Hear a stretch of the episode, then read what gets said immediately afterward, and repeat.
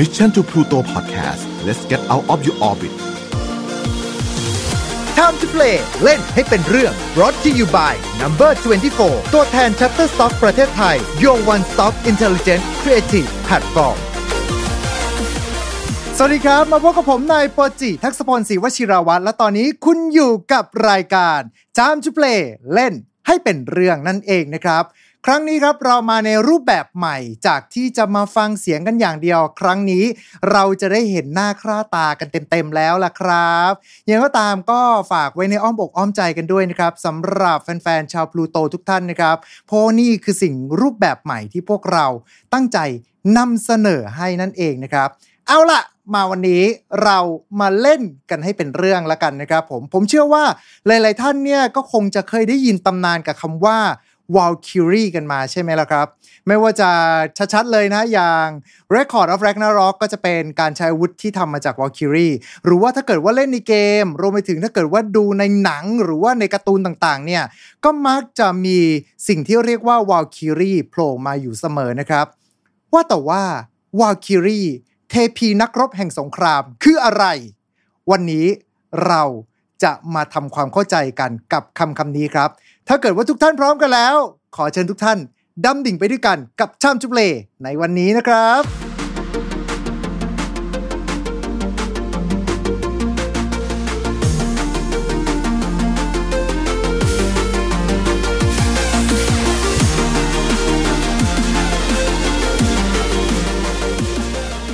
อะก่อนอื่นเลยนะครับ อันนี้ขอออกตัวก่อนเลยนะว่าบางคำที่ผมใช้เนี่ยอาจจะออกเสียงไม่ถูกต้อง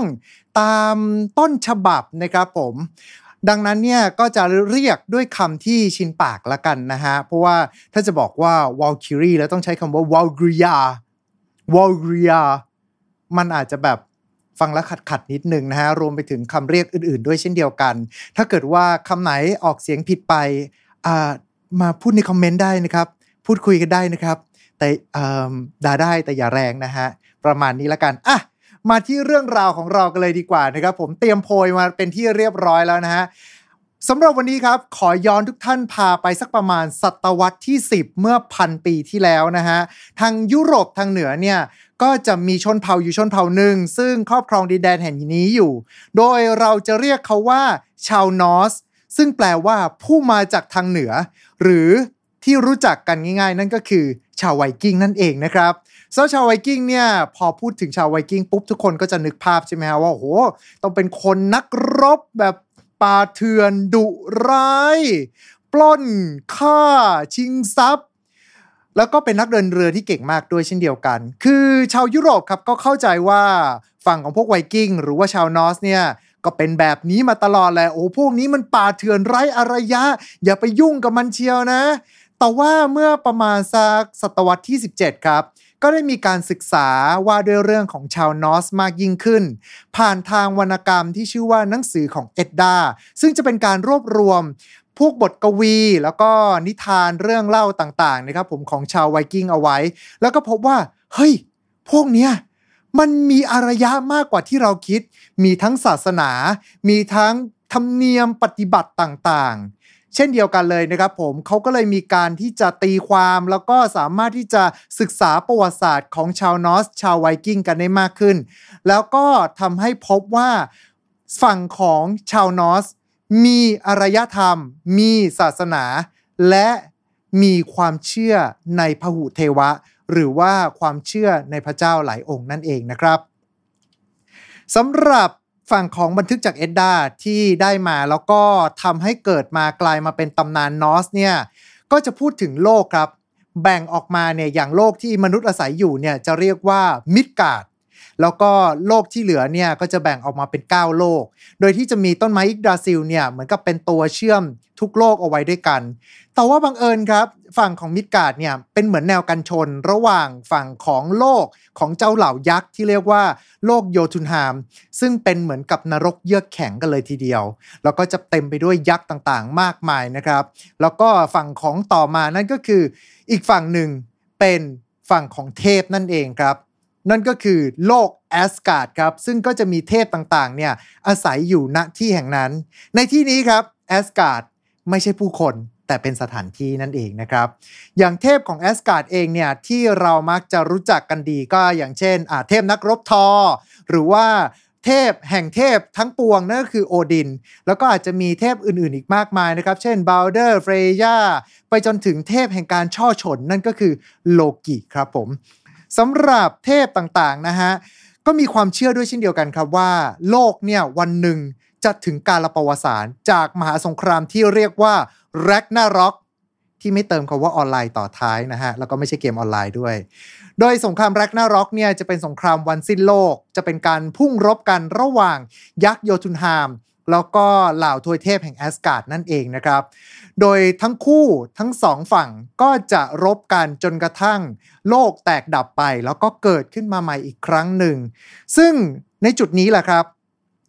เขาก็เชื่อกันด้วยนะฮะว่าสำหรับคนที่รบไปแล้วก็เกิดเสียชีวิตขึ้นมาเนี่ยก็จะขึ้นไปอยู่บนวาฮาลาก็คือจะเป็นเหมือนกับสวรรค์อีกชั้นหนึ่งของทางแอสการ์ดเป็นเหมือนกับวังของโอดินที่จะคอยฝึกปรือ รอจนกระทั่งวันใดวันหนึ่งเนี่ยจะมาสู่วันสิ้นโลกแร็กนาร็อกที่เขาจะต้องถืออาวุธ แล้วก็จะต้องออกไปสู้กับพวกเหล่ายักษ์ ในขณะเดียวกันถ้าเกิดว่าตายโดยที่ไม่ได้ออกรบ ตายโดยที่ไม่ได้อยู่ในสนามรบอาจจะป่วยตายหรือว่าตายด้วยอุบัติเหตุเนี่ย ก็จะตกนรกครับไปยังเฮล อันนี้จะสะกด H E L นะฮะ ไม่ใช่ H E W L ตามความเชื่อของศาสนาคริสต์ แต่ว่าก็จะใช้คำเดียวกันนั่นแหละครับ โดยนรกเยือกแข็งแห่งนี้นะฮะ ก็จะถูกเกณฑ์ไปเป็นเหล่าทาสของยักษ์ในโลกของโยทุนฮามกันอีกทีหนึ่ง ซึ่งตรงนี้เชื่อว่าน่าจะเป็นกุศโลบายที่ทำให้เหมือนกับชาวไวกิ้งเนี่ยรบแบบถวายหัวนะครับ แล้วก็มีความเชื่อต่อด้วยว่า นักรบที่ดีที่สุดเนี่ยนั่นก็คือนักรบที่ถูกเรียกว่าBerserker หรือว่านักรบบ้าคลั่งนั่นเองครับ มาถึงตรงนี้ฮะจะงงว่าแบบ พี่ทำไมมันมันยาวขนาดนี้แล้ว พี่บอกพี่จะพูดถึงวาลคิรีไม่ใช่เหรอวะอ่า ตรงนี้แหละครับวาลคิรีจะเริ่มมีบทบาทอยู่ตรงนี้นะฮะ เพราะว่าพวกนางเนี่ยก็จะเป็นนางฟ้าแห่งสมรภูมิ ที่พร้อมจะสู้ทุกศึกเลยนะครับ โดยจะเป็นนางฟ้าเทพธิดาที่อยู่ภายใต้การกำกับดูแลของหน่วยงานของทางโอดินโดยตรงเลยนะฮะ โดยคำว่า Valkyrie เนี่ยมาจากสองคำนั่นก็คือคำว่า wall ที่แปลว่าผู้ผู้ที่ตายในสนามรบ และคำหนึ่งนั่นคือคำว่าโคซาที่แปลว่าการคัดเลือก ก็คือจะเป็นรวมกันปุ๊บก็จะกลายเป็นว่า เป็นผู้ที่คัดเลือกผู้ที่ตายในสนามรบ ก้าวขึ้นสู่สวรรค์ชั้นวาฮาลานั่นเองนะครับ แต่ทำไมคำว่าวาลแล้วก็โคซารวมกันได้วอลคิรีอันนี้ก็ แอบสงสัยนิดนึงฮะ แต่ว่าจากข้อมูลที่เจอมาเนี่ยก็คือจะพูดถึง 2คำนี้เป็นหลักเลยนะครับ โดยอาจจะมีชื่ออื่นครับ อาจจะเรียกว่าออสมีที่แปลว่าผู้ได้รับพร หรือว่าโอดินเมจาที่แปลว่าทิดาแห่งโอดินแล้วก็สุดท้ายนั่นก็คือผู้เติมเต็มความฝันครับ ประมาณเหมือนกับว่า เป็นคนที่อ๋อฉันเสียชีวิตในการรบแล้ว ฉันจะได้ขึ้นสู่สวงสวรรค์อ่าวาคิรีลอยมาแล้ว นี่สินะคนที่เติมเต็มความฝันให้กับฉัน อารมณ์ประมาณนี้แหละครับ โดยรูปลักษณ์นะฮะก็จะเป็นหญิงสาวครับ รูปโฉมสวยงาม มีผิวขาว ผมเนี่ยอาจจะเป็นสีทองเหมือนกับดวงอาทิตย์ หรือว่าอาจจะดำคลับเหมือนกับยามราตรี ถ้าเกิดว่าไม่ได้สู้รบครับ พวกนางก็จะใส่ชุดสวยงาม อาจจะมีการประดับด้วยขนนกแบบต่างๆนะฮะไม่ว่าจะเป็นทั้งขนหงหรือว่าขนนกกา แต่ถ้าเกิดว่าต้องรบเมื่อไรครับ พวกนางก็จะสวมมาเป็นเกราะ พร้อมกับสวมหมวกเหล็ก แล้วก็ถือหอกแล้วก็โล่ คอยพุ่งเข้าสู่สนามรบ แต่ก็ยังไม่วายนะครับ ที่จะต้องสวมมาเป็นเหมือนกับผ้าคลุมที่ทำจากขนนกด้วยเช่นเดียวกัน เพื่อแสดงฐานะความเป็นเทพธิดานั่นเองนะครับบางตำนานครับว่ากันว่าวอลคิรีเนี่ยก็จะมีทั้งปีก หรือว่าขี่ม้าที่มีปีกนะฮะในการบินเข้าสู่สนามรบ แต่ว่าเวลาตอนที่เข้าสู่สนามรบเนี่ย พวกนางเนี่ยไม่ได้ไปสู้รบกับใครนะครับ คือนางจะอยู่เป็นแบบ bird eye view ฮะมองจากด้านบนมาแล้วก็คอยคัดสรรว่านักรบคนไหนที่น่าสนใจ คนไหนที่ดูแบบโหคนนี้รบเก่งมากเลย เดี๋ยวต้องพาวิญญาณขึ้นสู่วาฮาลากันแล้วนะฮะ เป็นทำหน้าที่เพียงแค่เฝ้าดูแล้วก็คัดสรรเท่านั้นนะครับ บางตำนานเล่าด้วยครับว่าเมื่อวาคิรีเนี่ยเข้ามาสู่การรบเนี่ยก็จะเป็นเหมือนกับมีแสงระยิบระยับที่ขอบฟ้า หรือว่าบางตำนานก็บอกว่าถ้าเกิดวาคิรีเข้ามาถึงปุ๊บเนี่ยก็จะเป็นเหมือนกับแสงเหนือหรือว่าแสงออโรรานั่นเองนะครับแต่ว่าในเมื่อบอกว่าพวกนางเนี่ยจริง ๆ แล้วหน้าที่เพียงแค่คัดสรรอย่างเดียวถูกไหมครับ บางตำนานบางนิทานก็บอกด้วยว่าจริง ๆ แล้วเนี่ย สงครามบางสงครามเกิดขึ้น เป็นเพราะว่าลาวาคิรีนี่แหละ ยุแยงตะแคงรั่ว ให้สองเมืองต้องมารบกันเอง คือพอมาถึงตรงนี้ปุ๊บก็อาจจะคิดนะฮะว่าแบบเหมือนกับว่าโอดินเขามอบ KPI มาให้อะว่าแบบว่าเออพวกพวกพวกเอ่อวาคิรีทั้งหลายนะ จงไปหามานะ ว่าต้องได้วิญญาณมาอย่างน้อยขอปีละ 20 คน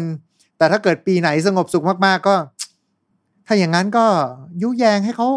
ทำสงครามกันเองเลยละกัน อารมณ์ประมาณนี้นะครับ อันนี้ก็ไม่ทราบได้แต่ ในอีกมุมหนึ่งคือมันเป็นเรื่องของนิทานอะ บางทีอาจจะเป็นไปได้ว่าพอจะก่อสงครามปุ๊บก็บอกว่าเนี่ยวาคิรีเข้าฝันของฉันมา ให้ทำสงครามกับอีกเมืองหนึ่งอาจจะเป็นอารมณ์ประมาณนี้แหละครับบางตำนานนะครับ นอกจากเรื่องพูดถึงสงครามกันแล้วเนี่ยก็อาจจะพูดถึงความโรแมนต์กันบ้างนะครับ เพราะว่าบางทีก็จะมีการเล่าเรื่องด้วยเหมือนกันว่าวาคิรีก็อาจจะ เข้ามาในศึกเข้ามาช่วยเหลือคนที่พวกนางรัก หรือว่าเข้าไปโจมตีคนที่พวกนางเกลียดครับ โดยพอบอกว่าคนที่พวกนางรักได้ครับ คือตำนานของวอลคิรีวอลคิรีสามารถที่จะแต่งงานกับมนุษย์ธรรมดาได้นะครับ แต่ว่าเมื่อแต่งงานไปเมื่อไหร่ปุ๊บแล้วเนี่ยก็จะทำให้พรต่างๆ หรือว่าความสามารถในฐานะของเทพธิดาจากโอดินเนี่ย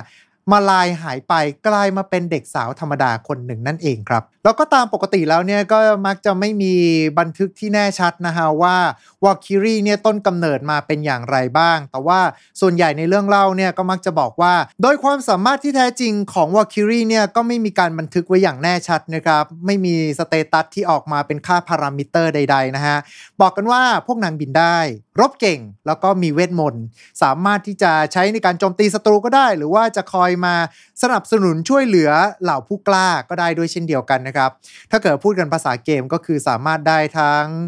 จะรบก็ได้เป็น DPS ก็ได้เป็นแท้งก็ได้เป็น support ก็ได้ เรียกได้ว่า stat พวกนางเนี่ย OP มากฮะสมควรจะโดน nerf ใน patch ต่อไปเด็ดขาดเลยนะฮะ แล้วก็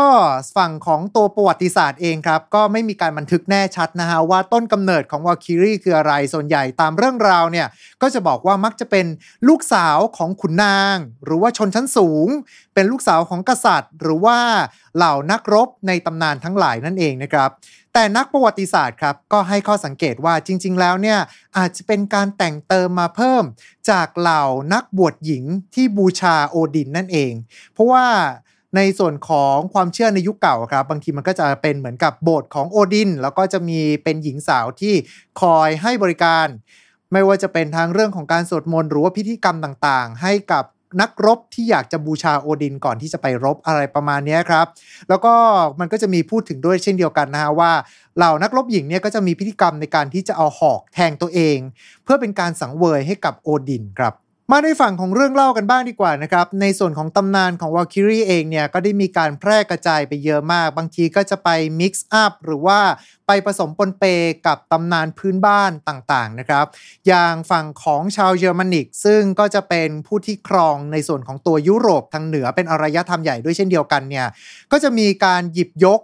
ส่วนของตัววาคิรีมาผสมกัน หรือว่าบางทีเนี่ยวาคิรีก็อาจจะ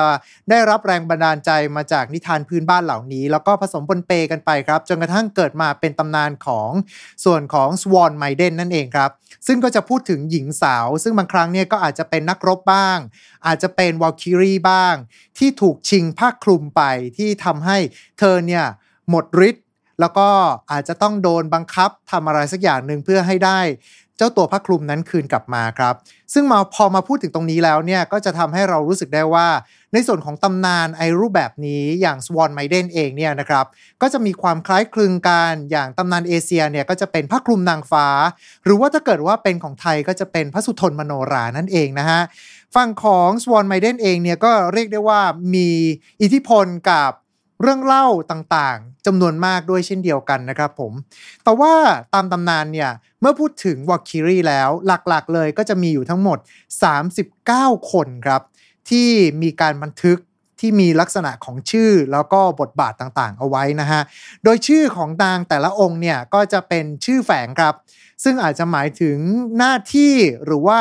คุณลักษณะต่างๆ ที่พูดถึงวอคิรีคนนั้นๆ มีข้อสังเกตด้วยนะครับว่าแต่ละชื่อเองเนี่ยอาจจะเป็นชื่อรวมมากกว่าที่จะพูดถึงปัจเจก หรือว่าวอลคิรีองค์ใดองค์หนึ่งไปนะฮะ อาจจะแบ่งตามหน้าที่หรือว่ารูปลักษณ์ที่เราเจอ มีทั้งยุโรปนะครับก็อาจจะพูดถึงวอลคิรีหรือว่าชื่อเดียวกันนี้เนี่ยพอไปอยู่ในตำนานอื่นๆ ก็อาจจะกลายไปเป็นลักษณะของนักรบหญิงไปนะครับ ดังนั้นเนี่ยมันก็พูดได้ว่า เหมือนกับตำนานเนี่ยพอมันมารวมกันเสร็จปุ๊บ เมื่อเรามองไปถึงประวัติศาสตร์แล้วเนี่ยตำนานมันก็มีโอกาสที่มันจะถ่ายทอดจากพื้นที่หนึ่งไปยังอีกพื้นที่หนึ่ง และสุดท้ายครับก็จะกลายเป็นว่าตำนานเดียวกันชื่อเดียวกัน แต่ว่าพอเป็นการเล่าเรื่องในแต่ละท้องถิ่นก็อาจจะมีความแตกต่างกันออกไปในรายละเอียดเล็กน้อยนั่นเองนะครับ แต่ว่าถ้าเกิดพูดถึงชื่อของวอลคิรีที่โด่งดังที่สุดเลย นั่นก็คือ บรินฮิล หรือว่าบรุนฮิลนั่นเองนะครับ ถ้าเกิดว่าชื่อมาตรงนี้ปุ๊บแล้วรู้สึกว่าฟังคุ้นๆยกมาเหมือนเดิมครับ ถ้าเกิดคุณดูมหาศึกคนชนเทพนะฮะก็ท่านพี่ฮิลเดคนนั้นแหละครับ ชื่อเดียวกันเลยนะครับสำหรับตำนานของทางบรินฮิลเองเนี่ยก็จะมีหลายเวอร์ชันมากๆนะครับ ไม่ว่าจะเป็นทั้งมหากาพย์เวิลซุงกาซึ่งมาจากตัวปูมบันทึกเอ็ดดาที่เคยพูดก่อนหน้านี้แล้วนะครับ หรือว่าจะมาจาก บทประพันธ์ แหวนแห่งนีเบอร์ลุง ซึ่งตรงนี้ก็จะมาจากทางเยอรมันนะครับผม เป็นเรื่องราวโศกนาฏกรรมความรัก ระหว่างบรินฮิลแล้วก็ซิกเกิร์ดหรือว่าซิกฟรีดนั่นเองครับสำหรับมาถึงตรงนี้แล้ว คนที่ตาม Fate ซีรีส์มาก็อาจจะมึนๆเล็กน้อยนะฮะว่า เอ๊ะบรินฮิลอะผมเข้าใจบรินฮิลเนี่ย เป็นตัวละครมีอยู่ในเกมครับ แต่ว่าซิกเกิร์ดแล้วก็ซิกฟรีด มันไม่ใช่คนละคนกันเหรอซิกฟรีดมันすまないไม่ใช่เหรอ คือถ้าเกิดว่าเป็นตามตำนานเนี่ยครับซิกเกิร์ดแล้วก็ซิกฟรีดถือว่าเป็นคนคนเดียวกันนะครับ เพียงแต่ว่าการอ่านชื่ออาจจะมีความแตกต่างกันออกไป ถ้าเกิดว่าเป็นซิกเกิร์ดก็จะทางตำนานนอร์สแต่ถ้าเกิดเป็นซิกฟรีดเนี่ยก็จะไปทางฝั่งของเยอรมันนั่นเองครับ แต่ว่าถ้าเกิดว่าต้นทางเนี่ยจริง ๆ แล้วทั้งคู่คือคนคนเดียวกัน แต่ว่าถ้าเกิดว่าพอไปอยู่ในสื่อในรูปแบบอื่น เช่นอาจจะอยู่ในเกมหรือว่าแอนิเมชันก็อาจจะมีการแยกตัวตนกันออกไป แต่ว่าประวัติก็ยังคงใกล้เคียงกันครับ นั่นก็คือมีความรักกับบรินฮิลและในขณะเดียวกันก็ เป็นผู้ที่เป็นวีรบุรุษฆ่ามังกรด้วยนะครับสำหรับตำนานของบรินฮิลครับ ชื่อของบรินฮิลเนี่ยแปลว่าเกราะรบเป็นบางตำนานก็อาจจะบอกว่าเป็นลูกสาวของขุนนาง บางตำนานก็บอกว่าเป็นลูกสาวของกษัตริย์ แล้วก็ไปโดนใจโอดินเข้านะฮะ ด้วยความฉลาดหลักแหลม แล้วก็รูปโฉมที่งดงาม ก็เลยกด recruit ครับ เข้ามาเป็นวอลคิรีใต้อาณัติของทางโอดินเอาซะเลยนะฮะ แล้วก็วันหนึ่งครับบรินฮิลเนี่ย ลงมาอาบน้ำที่โลกของมนุษย์นั่นเองครับ แล้วก็โดนกษัตริย์ที่ชื่อว่าอักนาเนี่ยขโมยชุดเกราะไป พอไม่มีชุดเกราะเสร็จปุ๊บแล้วเนี่ยบรินฮิลก็จะหมดพลัง ดังนั้นเนี่ยกษัตริย์อักนาก็เลยบอกว่าเฮ้ยเนี่ยถ้าอยากได้ชุดเกราะคืนนะ จงสาบานตน รับใช้กษัตริย์อักนาซะไม่ว่าจะเกิดเรื่องอะไรขึ้น เมื่อเรียกจงลงมาช่วยกษัตริย์อักนาในการทำการศึก พอเป็นแบบนั้นปุ๊บครับบินฮิลก็ทำอะไรอย่างอื่นไม่ได้นอกจากยอมรับชะตากรรมตรงนั้น แล้วก็ยอมรับใช้กษัตริย์อักนาไป แล้วเรื่องของเรื่องมันก็เกิดขึ้น เมื่อตอนที่โอดินเนี่ยมีความคิดครับว่าเนี่ยตอนนี้มันมีสงครามใหญ่นะสองเมืองนะ คนนึงกษัตริย์หนุ่มชื่ออักนา อีกคนนึงเนี่ยเป็นกษัตริย์แก่นะ เนี่ยเอายังไงดีบรินฮิลช่วยตัดสินหน่อยละกันว่า คิดว่าฝั่งไหนควรจะเป็นฝ่ายชนะ มาถึงตรงนี้ครับ กษัตริย์อักนาในเมื่อฝั่งของบรินฮิลเคยถวายตนรับใช้ไปเรียบร้อยแล้ว ก็เลยทำอย่างอื่นไปไม่ได้ครับ ให้คำตอบอื่นไม่ได้เลย ได้แค่บอกว่า งั้นก็ให้อักนาชนะละกันพอเป็นแบบนั้นเข้าปุ๊บครับโอดินโกรธจัดมากพิโรธมากเลยทีเดียวแบบทำไมต้องให้ไอ้กษัตริย์หนุ่มนั่นเป็นฝ่ายชนะด้วย แล้วก็เลยทำการลงโทษบรินฮิลนะฮะ ด้วยการทำให้นางเนี่ยหลับไหลไปแล้วก็จะฟื้นได้เมื่อเจอคนที่นางอยากจะแต่งงานด้วย พอมาเป็นแบบนี้ครับก็เริ่มสงสัยนิดๆนะฮะว่า แล้วโอดินจะถามตั้งแต่แรกทำไมวะ ในเมื่อมีธงอยู่ในใจตั้งแต่แรก คือแบบอะว่าด้วยเรื่องของตำนาน มันก็เป็นเรื่องประมาณนั้นไปนะครับพอเป็นแบบนั้นปุ๊บบรินฮิลก็บอกครับว่า ไม่ฉันจะแต่งงานเนี่ย ฉันจะต้องแต่งงานกับคนที่มีความกล้าหาญฉันจะต้องแต่งงานกับคนที่เป็นระดับวีรบุรุษเท่านั้น โอดินก็ อะ ได้ ตามใจ งั้นก็เลยจัดการให้บรินฮิลเนี่ยหลับไหลอยู่ในปราสาทที่อยู่บนยอดเขา แล้วก็ที่ตีนเขาเนี่ยก็ล้อมรอบไปด้วยเปลวไฟบรรลัยกันนะครับ ต้องเป็นคนที่กล้ามากๆ ถึงจะกล้าเข้าไปช่วยบรินฮิลได้ เท่าที่อ่านมาก็เหมือนจะหลับไหลไปอยู่หลายปีอยู่เหมือนกันนะฮะบางตำนานบอกว่าหลับไหลเป็นร้อยปีเลยก็มีอยู่ แล้วก็มีคนพยายามที่จะเข้าไปแต่สุดท้ายก็ไม่สามารถที่จะเข้าไปถึงบรินฮิลได้ เพราะว่าโดนไฟคลอกบ้างโดหรือว่าอาจจะหนีออกมาก่อนบ้าง เต็มไปหมดเลยนะครับ จนกระทั่งวันหนึ่งครับ ก็มีชายหนุ่มอยู่คนหนึ่งที่กล้าที่จะไปหาบรินฮิลชายคนนั้นนั่นก็คือซิกเกิร์ดนั่นเองครับ วีรบุรุษ ผู้ฆ่ามังกรซิกเกิร์ดห้อมาครับ ข้ามไฟบรรลัยกัลป์นั้นไป แล้วก็ไปถึงตัวบรินฮิลได้ แล้วพอบรินฮิลตื่นขึ้นมาปุ๊บพอสบสบตากันปุ๊บครั้งแรกก็เกิดหลงรักกันเลยทีเดียวนะครับ มาถึงตรงนี้ปุ๊บทั้งคู่ก็หลงรักกัน แล้วก็ตั้งใจว่าวันหนึ่งเนี่ยจะแต่งงานด้วยกัน ซิกเกิร์ดก็บอกว่าเออน้องสาวรอก่อนนะ เดี๋ยว พี่บ่าวเนี่ยขอลงไปจัดการธุระปะปังก่อน แล้วจะกลับมารับผู้สาวเนี่ยไปแต่งงาน เพราะอย่างนั้นครับ ฝั่งของบรินฮิลเองเนี่ยก็เฝ้ารออยู่ที่ปราสาทซิกเกิร์ดกลับไปที่เมือง แต่แล้วก็เกิดเรื่องครับ บางตำนานจะเล่าว่าโดนแม่มดวางยา บางตำนานก็บอกว่าโดนกษัตริย์ของเมืองนั้นเนี่ยอยากได้ซิเกิดมาเป็นลูกเขยมาก ก็เลยวางยาทำให้ซิเกิดเนี่ยลืมเลือนทุกอย่างไปครับ ลืมเลือนจนกระทั่งลืมไปว่าเคยสัญญา หรือว่าเคยหลงรักบรินฮิลไว้ด้วยเช่นเดียวกัน มาถึงตรงนี้ปุ๊บซิเกิร์ดที่ความจำเสื่อมไปเรียบร้อยแล้ว ก็เลยโดนจับแต่งงานครับ กับผู้หญิงที่มีชื่อว่ากุนเดอร์แล้วก็ใช้ชีวิตอย่างนั้นมาเรื่อยๆ ฝั่งของบรินฮิลครับ พอรู้ว่า ไม่ว่ายังไงซิเกิร์ดก็ไม่ยอมมารับสักที ก็เลยโกรธแล้วก็รู้สึกเศร้าเสียใจเป็นอย่างมาก แต่แล้วเรื่องราวก็เกิดขึ้นนะครับ เมื่อกุนนาพี่ชายของกุนเดอร์ อยากที่จะได้บรินฮิลมาครอบครอง ก็เลยลงไปคุยกับน้องเขยนะครับว่าแบบเฮ้ยเออเฮียแบบอยากจะแต่งงานกับบรินฮิลอะ ไม่ทราบว่าน้องเขยเนี่ยช่วยเฮียหน่อยได้ไหมคือปลอมตัวเป็นเฮียนะ แล้วก็ ขี่ม้าไปรับบรินฮิลลงมาให้หน่อย แล้วเดี๋ยวพอลงมาถึงเสร็จปุ๊บแล้วเนี่ย เดี๋ยวเฮียก็จะไปแสดงตัวเลยว่าเนี่ยเป็นคนที่ช่วยบรินฮิลลงมา แล้วก็จะได้แต่งงานกับบรินฮิลคือด้วยความที่ซิเกิร์ดก็ไม่มีความทรงจำที่เกี่ยวข้องกับบรินฮิลไปแล้วนะครับ ก็เลยแบบอะได้ตามที่คุณพี่ว่าไว้ครับ เดี๋ยวผมก็จะจัดการไปช่วยเอ่อเอาตัวบรินฮิลลงมาให้ พอเป็นอย่างนั้นครับก็เข้าอีรอบเดิมนะฮะก็ขี่ม้าแล้วก็ขึ้นไปรับบรินฮิลแล้วก็พาลงมาโดยที่บรินฮิลก็ไม่รู้ด้วยนะครับว่านั่นคือซิเกิร์ดเพราะว่าซิเกิร์ดเนี่ยใช้เหมือนกับเป็นเวทมนต์จำแรงกาย ให้ตัวเองเนี่ยกลายเป็นกุนนา พอตอนที่เจอว่าบรินฮิลลงมาแล้วนะครับก็แสดงตัวเลยนะฮะว่าเนี่ยเป็นคนที่ช่วยมาเอง ดังนั้นเนี่ยก็เลยได้แต่งงานกับบรินฮิลสมใจครับ เรื่องราวก็ดูเหมือนจะไปได้สวย ฝั่งของซิเกิร์ดก็ลืมเลือนไปแล้ว ว่าเคยรักอะไรกับบรินฮิลเอาไว้ ส่วนบรินฮิลก็คงจะโกรธจนกระทั่ง ยังไงก็ตามก็คงจะไม่คุยอะไรกับซิเกิร์ดแน่นอน วันหนึ่งครับบรินฮิลไปอาบน้ำกับกุนเดอร์ที่เป็นภรรยาของซิเกิร์ดเนี่ยแหละครับ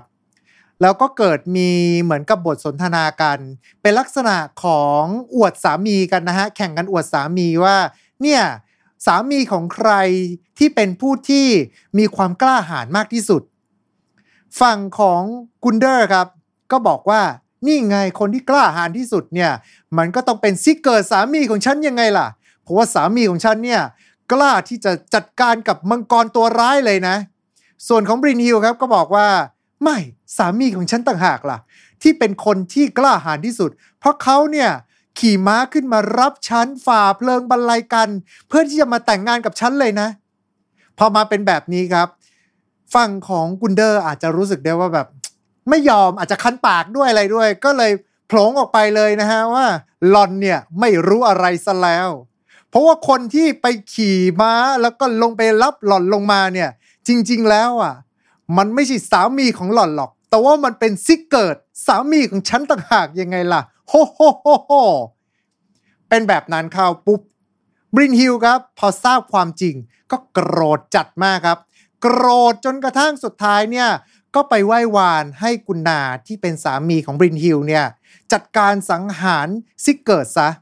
ส่วนซิเกิร์ดครับพอทราบเรื่องเข้า ความทรงจำก็เหมือนจะกลับมาครับ ก็เลยแบบอ้อนวอนขอโทษบรินฮิลยกใหญ่เลย แล้วก็บอกกับบรินฮิลด้วยว่า เนี่ยจะให้เราสองคนหนีตามกันไปก็ได้นะ เขาอะไม่ได้รักกุนเดอร์แล้ว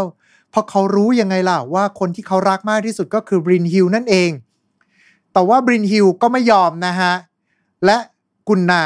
สามีของบรินฮิลสุดท้ายครับ ก็ทำการสังหารซิเกิร์ดทิ้งซะ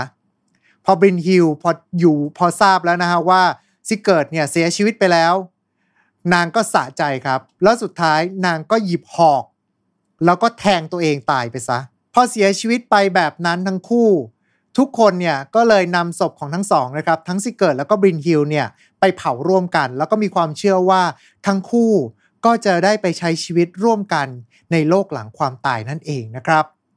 พอมาถึงตรงนี้แล้วจริง ๆ แล้วตำนานเนี้ยก็มีเรื่องเล่าหลากหลายรูปแบบด้วยเช่นเดียวกัน ไม่ว่าจะเป็นทั้งฝั่งของบรินฮิลเนี่ยอาจจะไปไหว้วานคนทั้งเมืองมาช่วยจัดการซิเกิร์ดบ้าง หรือว่าบรินฮิลเองเนี่ยเป็นคนที่สังหารลูกของซิเกิร์ด กับกุนเดอร์ แล้วสุดท้ายเนี่ยก็ไปสังหารตัวซิเกิร์ดทิ้งซะก็มีอยู่เหมือนกันหรือว่าบางตำนานครับ หลังจากที่ซิเกิร์ดตายไปแล้วเนี่ยบรินฮิลก็ตะโกนออกมาว่า จริง ๆ แล้วเนี่ยเหมือนพยายามขิงอะเหมือนพยายามขิงว่า จริง ๆ แล้วน่ะ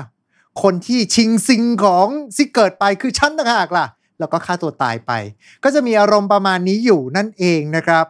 แต่ว่าเข้าใจว่าเรื่องเล่าเนี่ยพอมันกระจายไปแต่ละท้องถิ่น มันก็จะมีการแต่งเสริมเติมแต่งขึ้นมา เพื่อที่ทำให้มีรสชาติหรือว่าอาจจะเป็นทั้งสุขนาฏกรรม หรือว่าโศกนาฏกรรมที่มากขึ้น แล้วแต่ฝั่งของผู้เล่ากันไปนั่นเองนะครับแต่ภาพจำมากที่สุดนะครับของเรื่องราวระหว่างซิเกิร์ดแล้วก็บรินฮิลเนี่ยจะมาจากมหากาพย์นิเบลุงครับ สำหรับมหากาพย์นี้จะพูดถึงแหวนต้องสาปนะครับ ซึ่งจะเป็นบทประพันธ์ของริชาร์ดวากเนอร์ที่ใช้เวลา 26 ปีในการแต่งเรื่องนี้ขึ้นนะครับ พอพูดถึงว่า เอ้ย มันเป็นแหวนต้องสาป มันคุ้นกับลอ d เดอะลิงมากเลย ก็ว่ากันว่าด้วยเช่นเดียวกันนะฮะว่าตัวLord of the Rings เนี่ยก็จะได้รับแรงบันดาลใจมาจากผลงานชิ้นนี้ด้วยเช่นเดียวกันนะครับ มาถึงทุกวันนี้ครับวัลคีรีเองเนี่ยก็จะถูกใช้ ใน pop culture ต่างๆ มากมายนะฮะ ไม่ว่าจะเป็นทั้งเกมการ์ตูนแอนิเมชัน comics ต่างๆ อาจจะมีการไปผสมปนเปกับตำนานอื่นๆ อย่างตำนานของนักรบหญิงแห่งเผ่าอเมซอน ก็จะกลายมาเป็นตำนานของเรื่อง Wonder Woman นั่นเองนะครับ หรือว่าถ้าเกิดพูดถึงเกมแล้วเนี่ย ก็จะเป็นเกมอย่าง Valkyrie Profile ที่จะหยิบยกตำนานของ Valkyrie เนี่ยมาใช้แบบเต็มๆเลยในการเฟ้นหานักรบ เพื่อที่จะก้าวเข้าสู่สงครามครั้งสุดท้ายนั่นก็คือ Ragnarok นั่นเองครับ ถ้าเกิดว่าทุกท่านเนี่ยมีเรื่องไหนที่ชื่นชอบ สามารถแชร์กันเข้ามาได้ในคอมเมนต์นะครับ และนี่ก็คือเรื่องราวทั้งหมดของ Valkyrie หรือว่า Valkyria นั่นเองนะครับยังไงก็ตามขอบพระคุณทุกท่านมากเลยนะครับ และสำหรับพอดแคสต์ของเราในวันนี้ เมื่อมาในรูปแบบของวิดีโอกันแล้ว ถ้าเกิดว่าทุกท่านชอบหรือไม่ชอบหรืออะไรยังไง คอมเมนต์กันเข้ามาได้ และรายการของเราในวันนี้ก็ต้องขอขอบคุณ Number 24 นะครับ ตัวแทน Shutterstock แต่เพียงผู้เดียวในประเทศไทย ที่จะมีทั้งบริการในการช่วยค้นหา หรือว่าคำแนะนำในการใช้สิทธิ์ต่างๆนะครับผมช่วยหาทั้งวิดีโอ หรือว่าเพลงก็ได้ทำให้ Shutterstock Music แล้วก็ Shutterstock Video เนี่ย เป็นบริการที่คุ้มค่ามาก ๆสำหรับคอนเทนต์ครีเอเตอร์นักสร้างสรรค์ทั้งหลายนะครับ ถ้าเกิดว่าใครสนใจก็สามารถที่ติดต่อกันเข้าไปได้เลยนะครับ เพียงแค่แอดไปนะฮะที่ Line at number 24 หรือว่าเข้าไปที่ www number 24 co th ครับ แล้วก็เช่นเดิมเลยครับ ขอบคุณทุกทุกๆท่านเลยนะครับ ที่ติดตามรับชมแล้วก็ รับฟังกันในวันนี้นะครับ ถ้าเกิดว่าชอบหรือไม่ชอบหรืออะไรยังไง คอมเมนต์กันเข้ามาได้ แล้วถ้าเกิดว่าจะไม่เป็นการรบกวนเกินไป ฝากรบกวนนะครับในการกด Subscribe กดแชร์ กดไลค์กด Follow ยังไงก็ได้ฮะ ตามช่องทางที่ทุกท่านเนี่ยได้รับฟังกันอยู่นะครับผมรวมไปถึงมาคอมเมนต์ด้วยกันได้ด้วยเช่นเดียวกัน เพราะว่าผมเนี่ยจะตามไปอ่านคอมเมนต์ทุกคอมเมนต์เลยนะครับ ประมาณช่วงอาทิตย์แรกนะฮะถ้าเกิดว่าหลังจากนั้นเนี่ยบางทีอาจจะอ่านลำบากนิดนึงนะครับ ก็แท็กมาได้นะฮะ ID ผมคือ POCHI เว้นวรรค POCHI นะครับ ลองดูกันได้ส่วนใหญ่มักจะขึ้นเป็นโพสต์ปักหมุดของอตัวพอดแคสต์ของเรานั่นแหละครับผม และยังไงก็ตาม เอาไว้เจอกันใหม่โอกาสหน้ากับ Time to Play เล่นให้เป็นเรื่องกับผมนายโปจิ วันนี้ขอบคุณแล้วก็ สวัสดีครับ Time to play เล่นให้เป็นเรื่อง Presented by Number 24 ตัวแทน Shutterstock ประเทศไทย